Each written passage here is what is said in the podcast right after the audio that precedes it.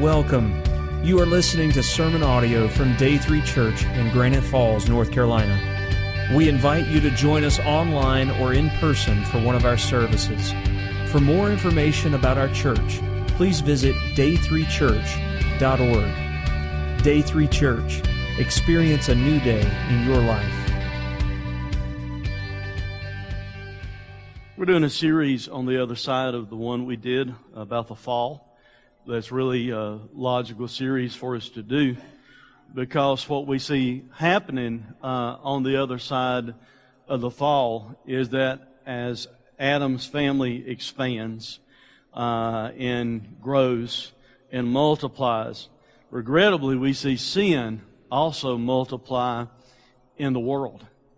Uh, to the degree that God uh, makes a sovereign choice to kind of hit rewind on the human race and start all over again with uh, Noah and his family. Today we're going to talk about the uh, the ark, uh, God's salvation. The topics we're looking at in this series, we started last week with the cause of the flood, which was man's sin, that I just talked about a moment ago. Uh, today we're going to get a picture of uh, of God's salvation uh, through the ark. And then next week, we'll, we'll close out talking about uh, the covenant. God gives a sign, a covenant. I'll talk a little bit about covenant today, uh, also in the message. Uh, and, and then when we jump into December, we're going to do a Christmas series, and I hope you'll be praying about uh, this Christmas series, be inviting people to come and be with us. We're going to title it All I Want for Christmas. Uh, is going to be the title of it, but it's going to be not your average run of the mill stuff that we ought to be focused on and wanting for Christmas uh, in our lives. Uh, so please be praying about that series as we get ready to uh, to go into uh, in, into that series. Uh, as we uh, think about the the ark today being God's salvation, a lot of theologians see in the ark a picture or a type of, of Jesus uh, being our ark or our salvation. And uh, we'll kind of get to that at the end of the message.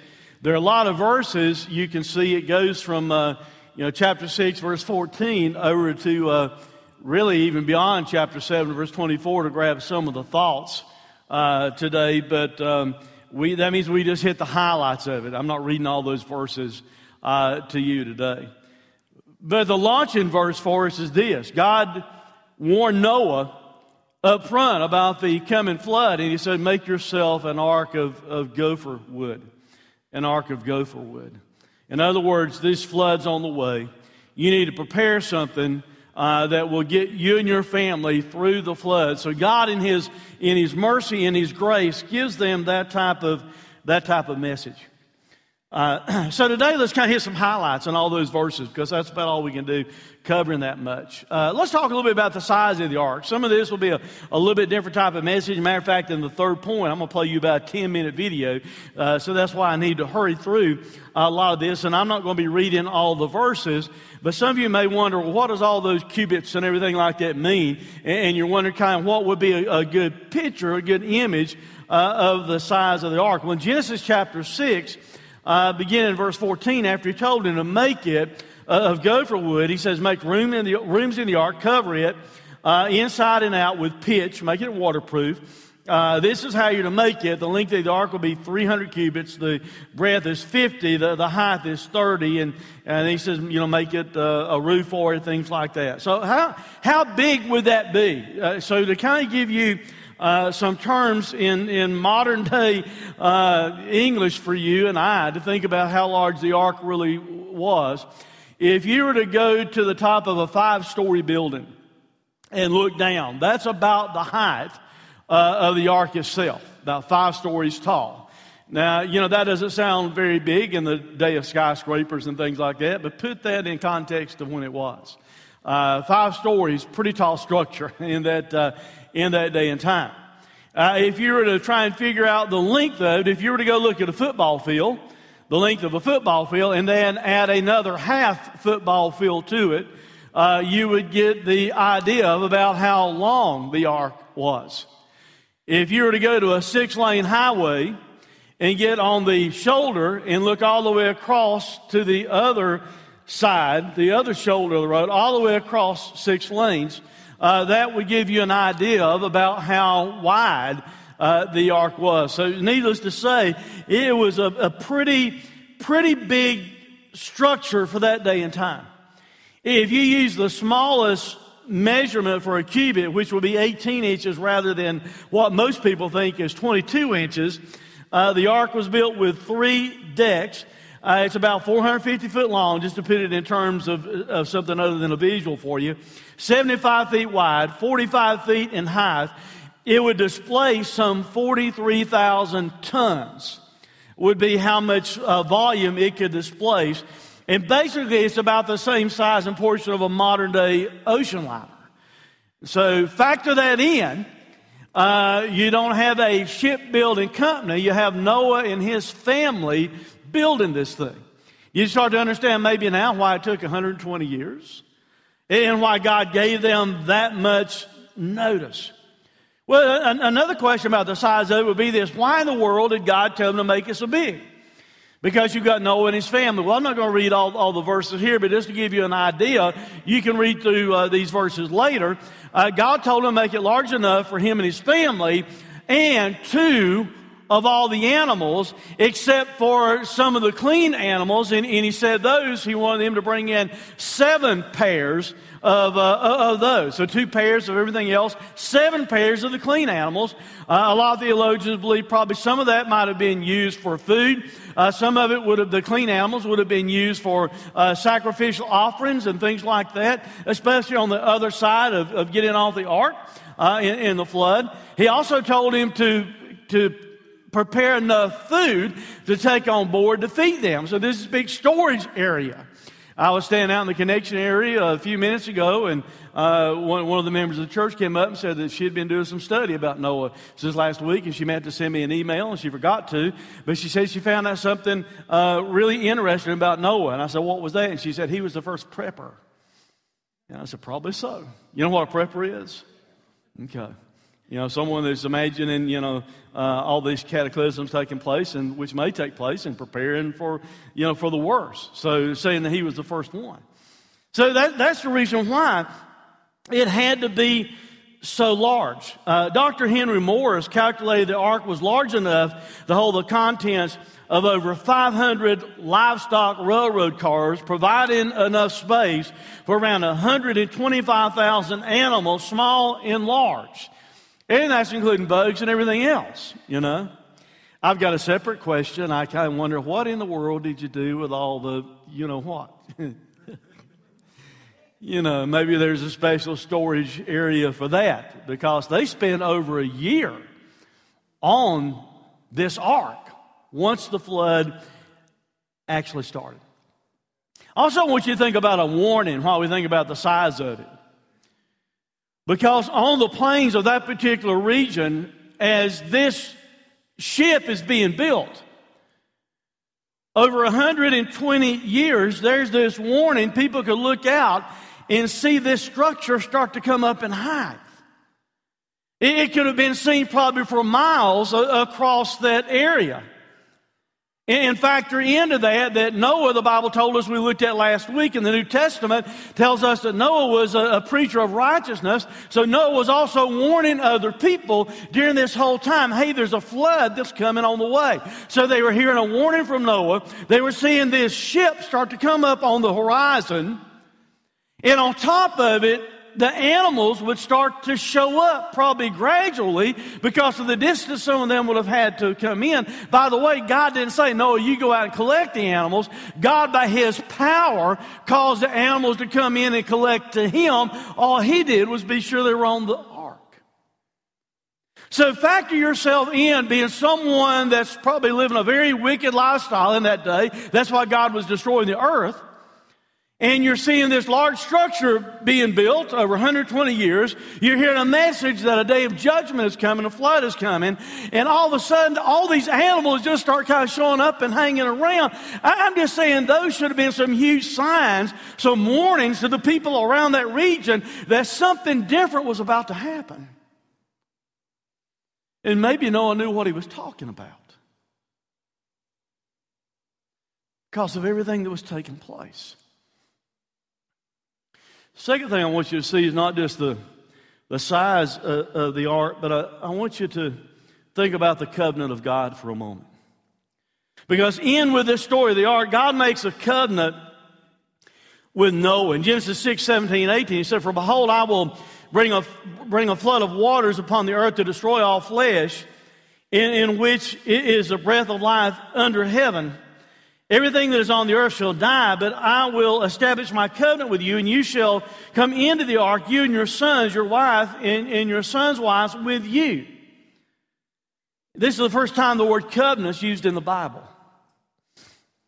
Last week we saw the first usage of the word righteousness. This time it's the first time covenant. Covenant literally means kind of a sense of, uh, of cutting something. What uh, it speaks of, God made some covenants uh, later on uh, in Genesis to where there would be an animal killed, and God would kind of walk between the animal that was killed, the bull that was killed, and the other person would walk through it, and it was like a very serious agreement that was being made.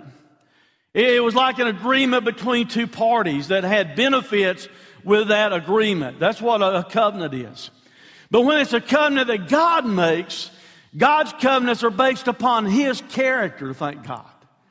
Not based upon our performance, not based upon our ability to necessarily keep our end of the deal. God, God makes a covenant, He will not break His promises. God makes a promise to Noah and his family that you build this ark, I'm getting ready to destroy all the rest of the human life and animal life. So that's why I want you to build this ark. I'll send the animals to you. You put them on. And I'm promising you, if you get on this ark, I will keep you safe through the storm of judgment to the other side. So God made a promise. He makes an unconditional promise to Noah that the only thing that was required of Noah was this to believe God enough to build the ark. To believe God enough to act upon God's word. That's what faith is. To act upon what God had said to him. And that's why he builds the ark and why he makes it through the flood. The, the covenant of God, the promise of God would have given Noah and his family peace and comfort and confidence during this time as they are working on the ark, being ridiculed probably by people around them. And when the flood came, the judgment came, they would have had peace and confidence going through that judgment because of the promise of God. That's what a covenant did for them. God is faithful to keep His promise, His covenant with His covenant people that at that particular time were eight believers that make it through the flood. Now, all through the Bible, God makes covenants. But the ultimate covenant that God makes, that all the other covenants point to, is the covenant that He makes to us through Jesus Christ, his son. And here's just a sample of some verses that point to that covenant. For God so loved the world that he gave his only son that whoever believes in him should not perish but have eternal life. So if you want to miss a coming judgment, the way to miss that coming judgment, the way to avoid perishing is by faith in Jesus and faith in Jesus alone. Not your works, not your performance, not what anyone else might try and tell you you need to do. God says this. I'm putting my son on a cross to die for your sins. That's how much I love you, that whoever believes in him will not perish but have eternal life. Another sample of that covenant would be in Romans chapter 10, verse 13. For everyone who calls on the name of the Lord will be saved. A promise from God. That if we trust his son, he saves us. And he saves us to be in his family, but he also saves us from any future judgment to come. It's a pretty good reason to celebrate Thanksgiving, isn't it? Something for us to think about during this Thanksgiving. Third thing I want you to see this morning is the reality of the flood. Because a lot of people question, did it really, really happen? In Genesis chapter 7 and verse 6, the Bible tells us Noah was 600 years old when the flood of waters came upon the earth. Watch the screen. Of Australia. And in my homeland of Australia, there's an indigenous people called the Australian Aborigines. Now, there were people that lived with the Australian Aborigines for years before they ever met missionaries who wrote down their legends and Many of those legends are in books in, in museums in Australia today. But some of those legends actually sound like the Bible, particularly the account of the flood in the Bible. There are legends they have about three sons on a boat to survive the flood, and then the boat landed on a mountain, and God put a rainbow in the sky to tell them what the weather would be like. They have stories about this man who was told to build a raft and take the cockatoo and kangaroo because there was a global flood coming. And so it goes on. In fact, they have other stories too that sound like accounts in Genesis, such as woman made while man was asleep, or forbidden tree, and so on. You know, it's not just the Australian Aborigines, the American Indians, the Fijians, the Hawaiians, Eskimos, and so on, back to the Babylonians, all have stories that sound like Genesis 1 to 11 in the Bible, and they have these flood legends.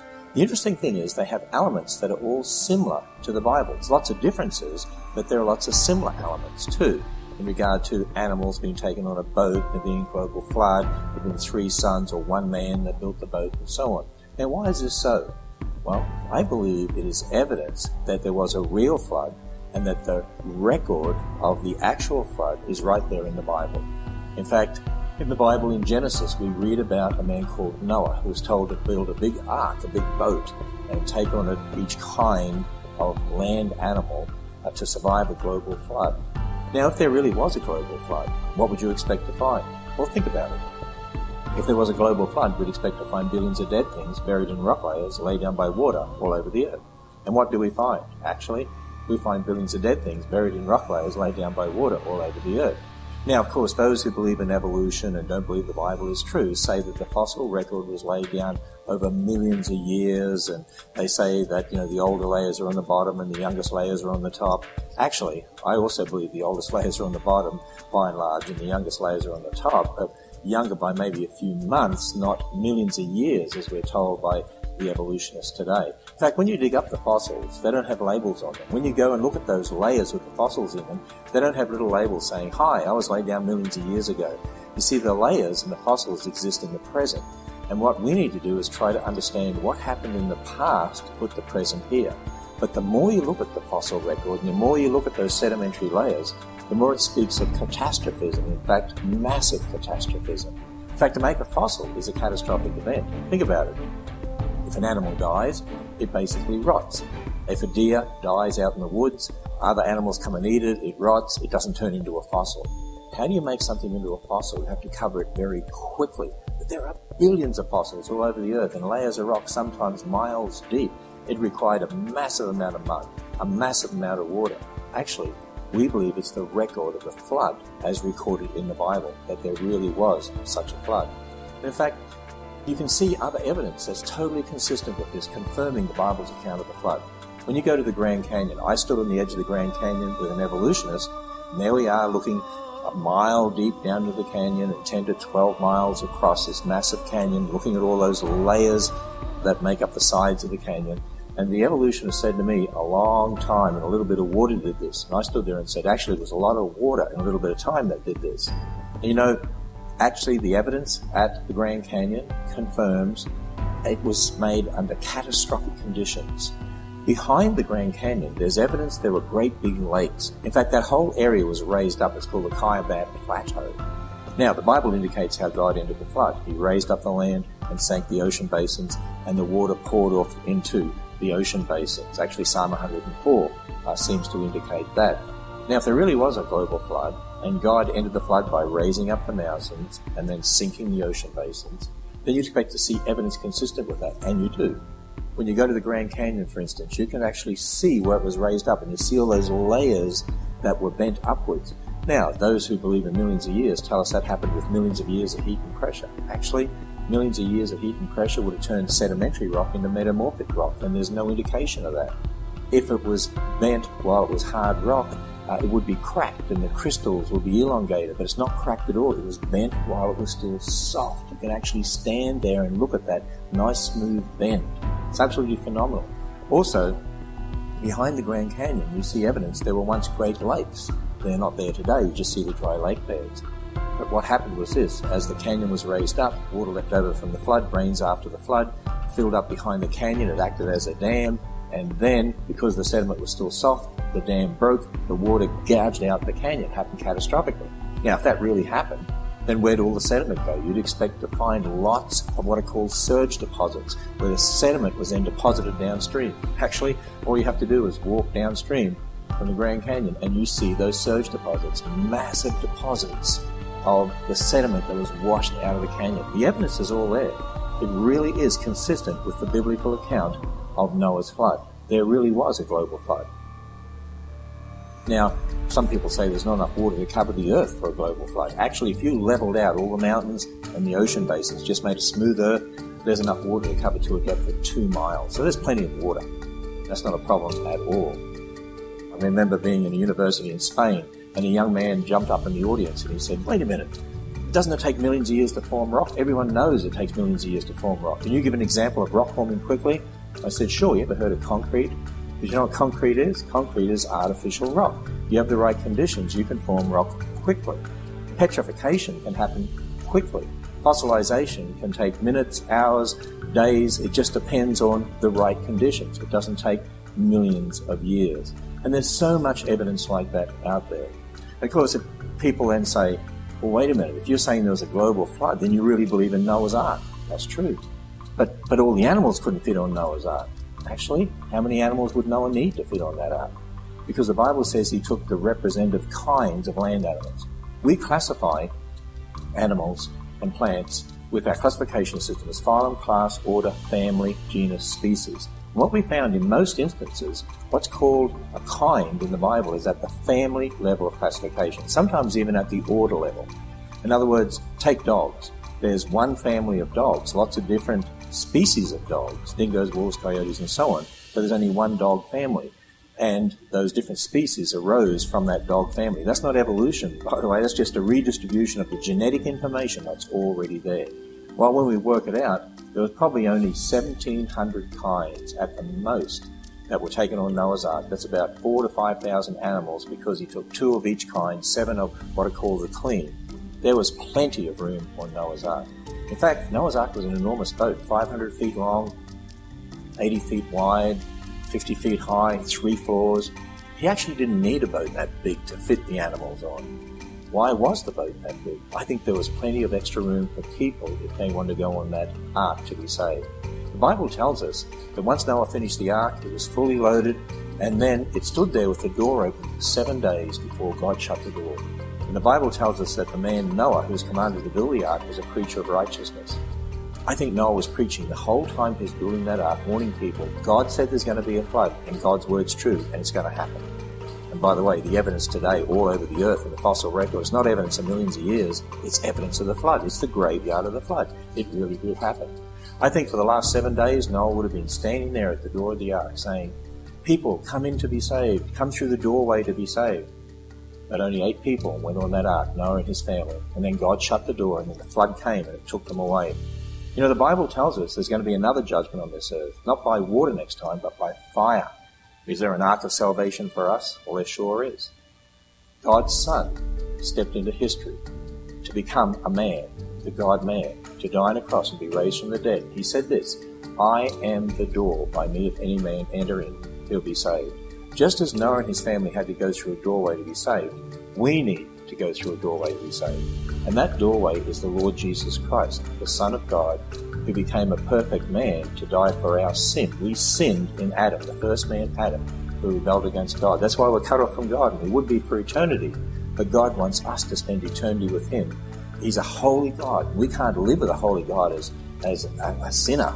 So God provided a way to pay the penalty for our sin. Noah's Ark is a picture of the Lord Jesus Christ. And that door is still open.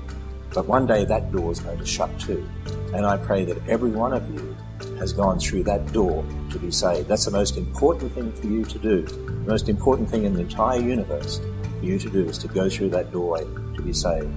You know, there's a church location system on this website and pastors who are ready to talk with you about that door to salvation. And I trust that you will seek one of them out. And also, on truelife.org, you can go and watch other videos that give you lots of other answers to help you understand. The Bible's not just a book of stories.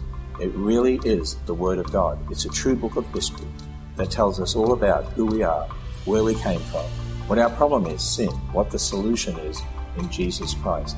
We want you to get to that door of the ark and then to go through that doorway so that you will be saved for eternity. That's the most important thing in the entire universe for you to do. Now, the TrueLife.org is something I mentioned to you last week that we have recently uh, signed up with with, uh, with our church uh, to participate. That's the kind of content we can point people to when we give out the invite cards. Uh, whether they come here to start with or go to that website, they can get some really good information. Uh, so we'll be uh, making that available to you shortly. We still have to design our, our cards and things like that to hand out. Um, man, people that have that accent, I'm not sure if he's uh, Australian or South African. I think he's probably Australian. They sound really, really smart, don't they? You know. Have you noticed on all the info commercials they get someone with that kind of accent to say you something uh, anymore? So, uh, so he did. He sounded really, really smart. But sometimes that accent is hard to understand. So I'm going to give you the redneck translation to everything he said. Okay. And, uh, and, and, and, maybe and, and, maybe that will be, uh, be, you know, be beneficial. Uh, so, you know, did, did, the flood really happen? I think based upon the content of the video, that we would say yes, it did, and, and that it was a worldwide flood. Uh, a lot of people draw back from that. Many people are just willing to consider the story of the flood as uh, like a, a, story that has religious truth attached to it, that it didn't really happen. Uh, there, there, are even uh, Christian scientists or Christian uh, pastors, some that are even conservative, that believe a f- flood really did happen, but they'll argue for a limited flood. In other words, thinking that it was just over a particular region rather than being worldwide uh, extent. There's a, a phrase that I bet you've not used recently uh, called scientific uni- uniformitarianism. Uh, did you use that last week in any anything as you were having a discussion? Uh, so, um, what that means is this: it's a theory that where people believe that uh, everything that happens throughout history has never changed. In other words, whether it's biological or, or geographical, they, they believe that everything that has happened or can happen has always been the same in the past. Problem with that is, is this. That leaves out the power of God. It leaves out what God, by His own will, may choose to happen. That, that's saying that everything that exists has always been the same and will always be the same uh, they're, they're, Christian scientists that, without hesitation, they, they will accept creationism and how God created everything. But some of those same ones will not accept a worldwide flood, just a local flood. Now, now, now here's what bothers me about that. the, if God spoke everything into existence out of nothingness, then why does someone see it would be a hard thing for him to manage pulling off a worldwide flood? You understand what I'm saying? If God said, let there be light and there's light, if God flung the stars into place and the planets in space, I think he can handle pulling off a worldwide flood. So that's what I'm saying. When you take that approach that some people want to, they, they, they, they're leaving out the, the power of God and what he can, can do. This same thought of, of uniformitarianism is, is found in, in 2 Peter chapter 3 in verse 4. We'll read that whole section later on, right near the end of the message. But there are scoffers who say this Where's the promise of his coming? Talking about the return of Jesus. For ever since the fathers fell asleep, notice what it says here all things are continuing as they were from the beginning of creation. In other words, they're saying nothing has ever changed. That's what people say when they look at the geographical world. They're trying to say it's millions and millions of years old. As though nothing could have impacted that, nothing could have made it happen at a faster rate.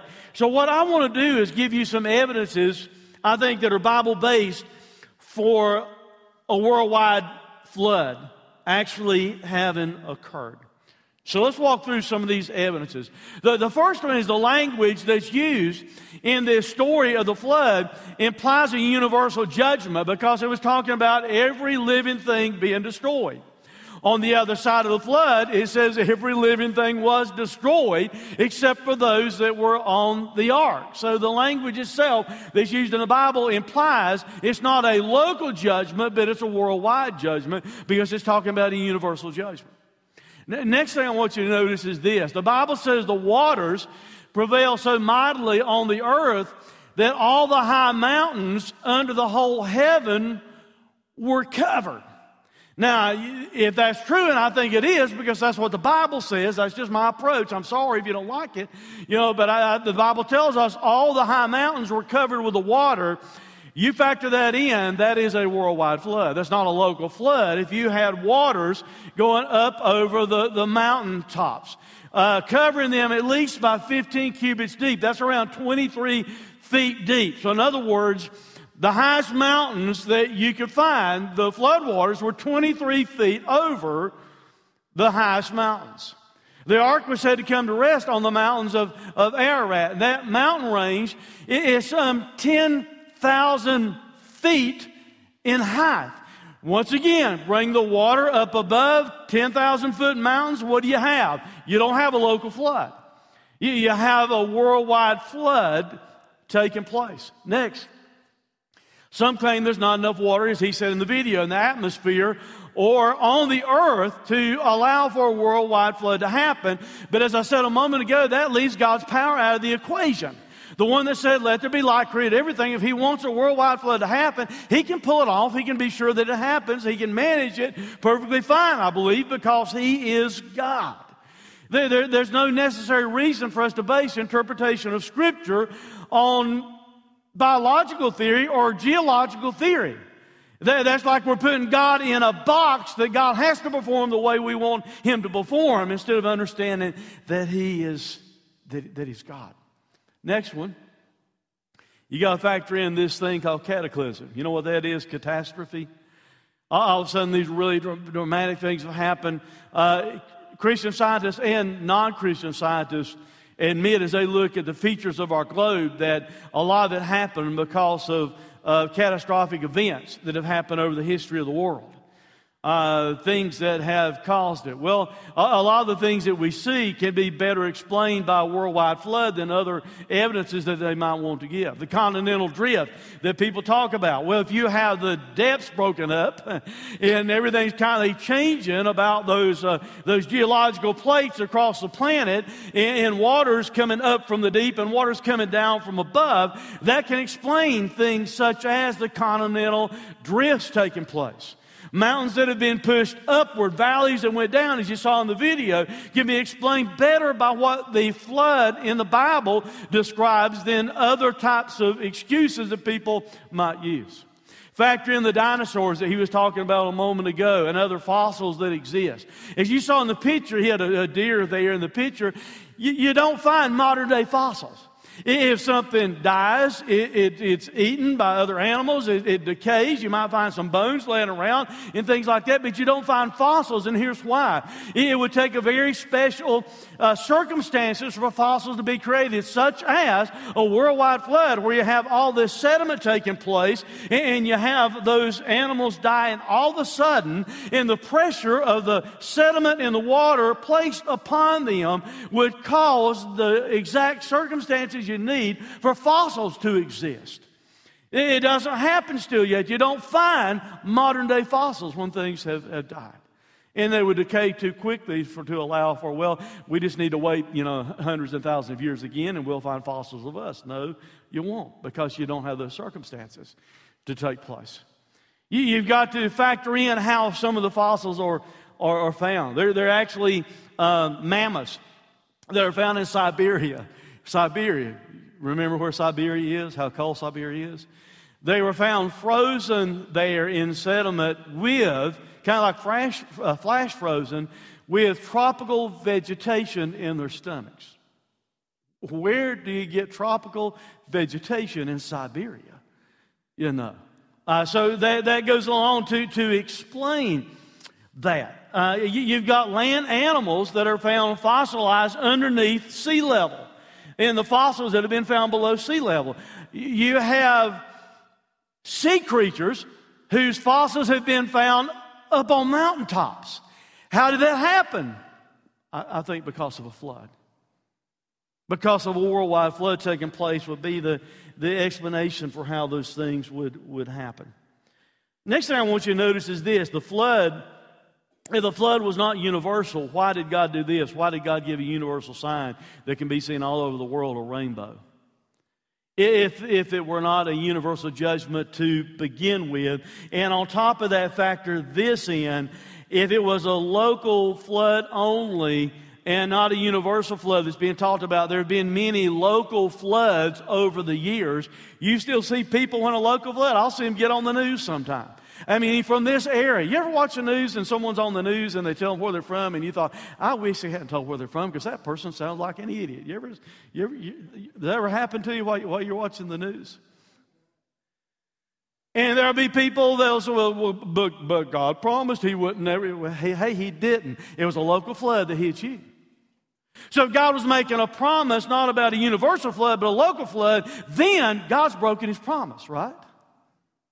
But he's not broken his promise because he made a promise about a universal judgment, a universal flood. There's one of fire coming that we'll talk about uh, in a few moments, but God kept his promise. Furthermore, think about this. If the flood was only a local event, why did God tell Noah to build the ark and gather all the animals? Because if it's only a local event, that means there would be animals safe outside the local area and I'm just guessing in 120 years, Noah and his family could have walked to get out of the territory. You bet? Instead of having to build an ark. God could have said, hey, no, I'm going to do this locally. You need to move your family over here. But he didn't do that. I think all these things just go to logically indicate that there was really a worldwide flood. Here's the biggest reason for me. Because Jesus used the flood to illustrate future events that would involve the whole world at his return. We've already read it during this series, but look at what Jesus says here in, in, Matthew. But concerning the day and the hour, no one knows, not even the angels of heaven. In other words, if someone starts naming you when Jesus is coming back, you know up front they're lying because the Bible says nobody knows. Every now and then, every so many years, someone will write a book trying to say Jesus is coming back on this day. I just laugh whenever I see it. I'm sorry, nobody knows. But the Father only. And, as were the days of Noah, so will the coming of the Son of Man be. For as in those days before the flood, they were eating and drinking, marrying and giving in marriage until the day when Noah entered the ark, and they were unaware until the flood came and swept them all away. So will be the coming of the Son of Man. Now, now here's the issue, and this to, to, me is the most important issue concerning whether or not there's a worldwide flood. Jesus used his second coming to be illustrated by the flood that took place. Now, either Jesus is God and knows what he's talking about or he's not. And if you start to say, well, you know, there wasn't really a, a flood or anything like that happened, what you're doing is this. You don't just have a problem with the Old Testament. You don't have a problem with the flood. You don't have a problem with the creation story. Other things that Jesus quotes and refers to, the first man, Adam. What you really have is this. You are developing a problem with the deity of Christ. Because either Jesus is God and he knows exactly what he's talking about and exactly what he's saying, or he's a heretic. You can't have it both ways.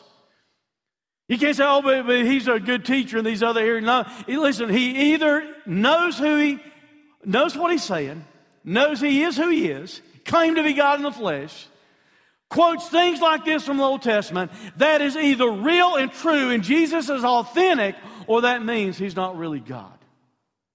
So that's why I'm saying this is the largest thing for me to believe that there was a worldwide flood because Jesus alludes to it, and I just think Jesus knows what he's talking about. Amen?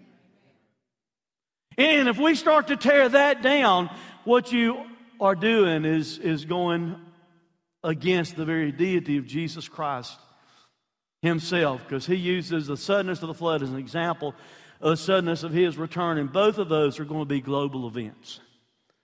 When Jesus comes back, it's a global event. The flood was a global event. Last thing I want to talk about this morning is the ark of salvation. The ark of salvation. That's really the topic of today's message. And, and really, we only have time for me to kind of do the highlights because I've already told you it's a picture or a type of God providing salvation through Jesus. And I just want you to get four, four basic things. I'm not even going to read all the verses. I want you to understand to start with that Noah and his family had faith to enter the ark. God told him to do it. He said, Noah and his sons and his wife and his son's wives, they, he told them to go in, and they did. They went in. They believed God enough to get on the ark. I want to ask you if you believe God enough yourself, if you've never done so, to get aboard Jesus Christ. You have to have the faith to believe that God will protect you from future judgment if you'll trust in Jesus Christ. Opportunity was lost. You heard it in the video. I referred to it last week. God shut the door eventually. He even said in the video, then why was the ship so large if he had more room than he needed for all the animals? in hopes that people would repent and more people would come and get on the ark. That people would hear the message that Noah's proclaiming. And there came a time, it said, those entered, male and female, and all flesh, and went in as God had commanded him, and the Lord shut him in. If you've never received Jesus Christ as your Savior, there is coming a day that it will be too late for you. I said it last week. I'll say it again this week. I'll tell you why in a minute. Third thing I want you to get is this judgment's real. Those people didn't believe it would be. They had all those warnings. Noah's warnings, his words, the ship being built up, the animals gathering. Judgment is real. It actually happened. It took place. Everything died except those that were on the ark. But God keeps his promises, thank God. Because everyone who by faith got on the ark made it safe through the judgment of the flood. On the other side of it, over in chapter 8, after everything was done, then God said to Noah, Go out from the ark, you and your wife, and your sons and your sons' wives with you. Bring out with you every living thing that is with you of all flesh, birds and animals, and every creeping thing that creeps on the earth, that they may swarm on the earth and be fruitful and multiply on the earth. So Noah went out, and his sons and his wife, and his sons' wives with him. Every beast, every creeping thing, and every bird, everything that moves on the earth went out by families from the ark. God said, if you get on the ark, you'll be safe, you'll get out on the other side. Over a year later, that's exactly what happened. They all got out on the other side. Oh, I know I'm, I'm, i told you I can only hit parts of the story. I understand he sent birds out trying to check and, and, and, you know, being careful when they went out and waiting for God to tell him to go out. And the Bible says God caused a wind to come and help dry up all the, the, the water. I understand all that. That's all part of the story. But I'm just telling you that you need faith to get on the ark. There's coming a time God will shut the door. Judgment was real in that day and time, just as judgment will be real now. Thank God, God keeps His promises. If you get on the ark, you get off safe on the other side. God gave a warning of the flood. He was long suffering for 120 years. If you've never trusted Christ as your Savior, God's been long suffering in your life, and He's allowed you time to live. Time to hear messages like this, time to prepare, time to respond by faith to what Christ has done for you on the cross. They had the opportunity of hearing the testimony of Noah's words, the testimony of Noah's works as this huge vessel's being built. Imagine all the trees disappearing. They had all kinds of signs. Seeing the animals gather all kinds of warnings, all kinds of signs, but they, they refused to listen, and the rain came, and the foundations of the earth broke up, and it was too late, and God closed the door. And in case you're sitting thinking, well, so what? That was then. There's another judgment on the way. 2 Peter chapter 3, verse 1 through 7. This is now the second letter that I'm writing you. Peter's writing to believers in Asia Minor. Now, the second letter I'm writing to you, beloved, in both of them, I'm stirring up your sincere mind by way of reminder that you should remember the predictions of the holy prophets and the commandment of the Lord and the Savior through your apostles, knowing that first of all that scoffers would come in the last days with scoffing. Following their own sinful desires, they will say, Where's the promise of his coming? In other words, they're, they're scoffing. They say, well, You said he's coming back. Oh, that's not really going to happen. When's he really coming back? You, you've said it for years, he's coming back. For ever since the fathers fell asleep, they said the same thing I said a moment ago that people base their belief in some geological, biological things have to fit what happens in, in our world as always being true. That leaves God out of the equation. All things continued as it were from the beginning of creation. In other words, since the fathers had died, you've been saying, saying, saying, Jesus is coming back. There's going to be a last judgment, but it's not happened. Everything's just going on the same as it always has with a belief that it will always go on the same as it always has. For they deliberately overlook this fact. And then he uses the first judgment in the flood that we're talking about that the heavens existed long ago and the earth was formed out of the water through water by the word of God, and that by these means uh, uh, uh this, the world that then existed was deluged with water and perished.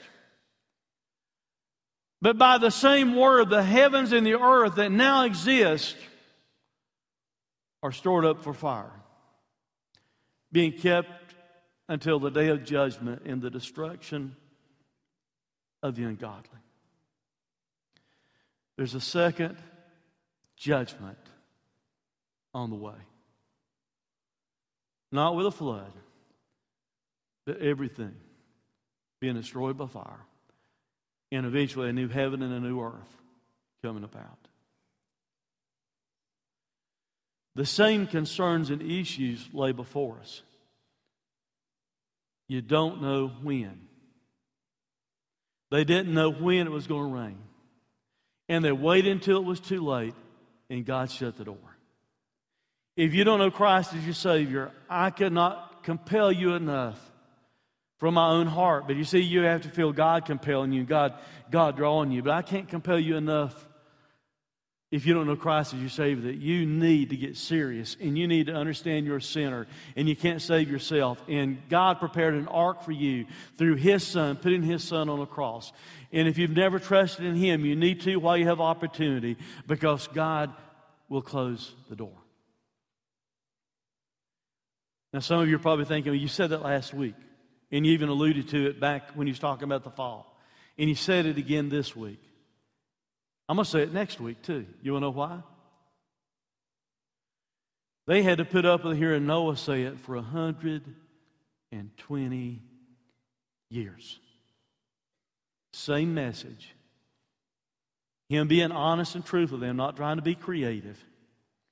Noah just saying, there's a flood coming, there's a judgment coming, you better get on the boat. For 120 years. That was his message. That's why I said last week there's a judgment coming. You better get on the boat. That's why I'm saying today there's a judgment coming. You don't know when it will be. God will shut the door eventually. You better get on His ark, the Lord Jesus Christ, by trusting in Him. Let's pray.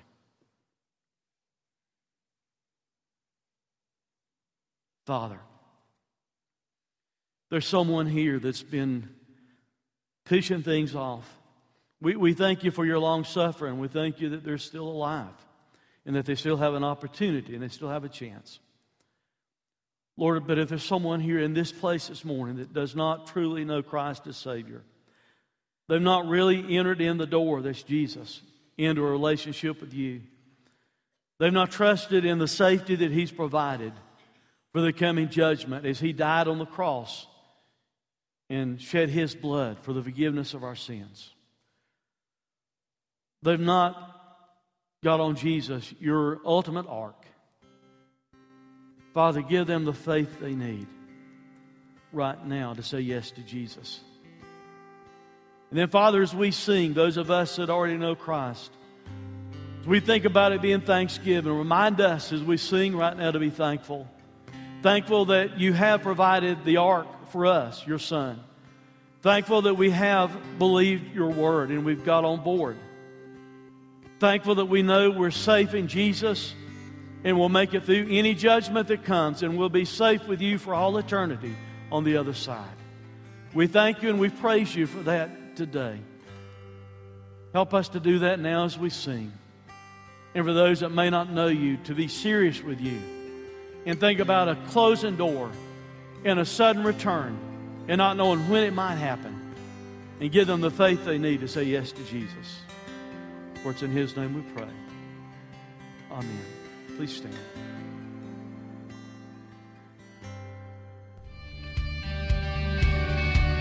Thanks for listening to this sermon audio production from Day 3 Church.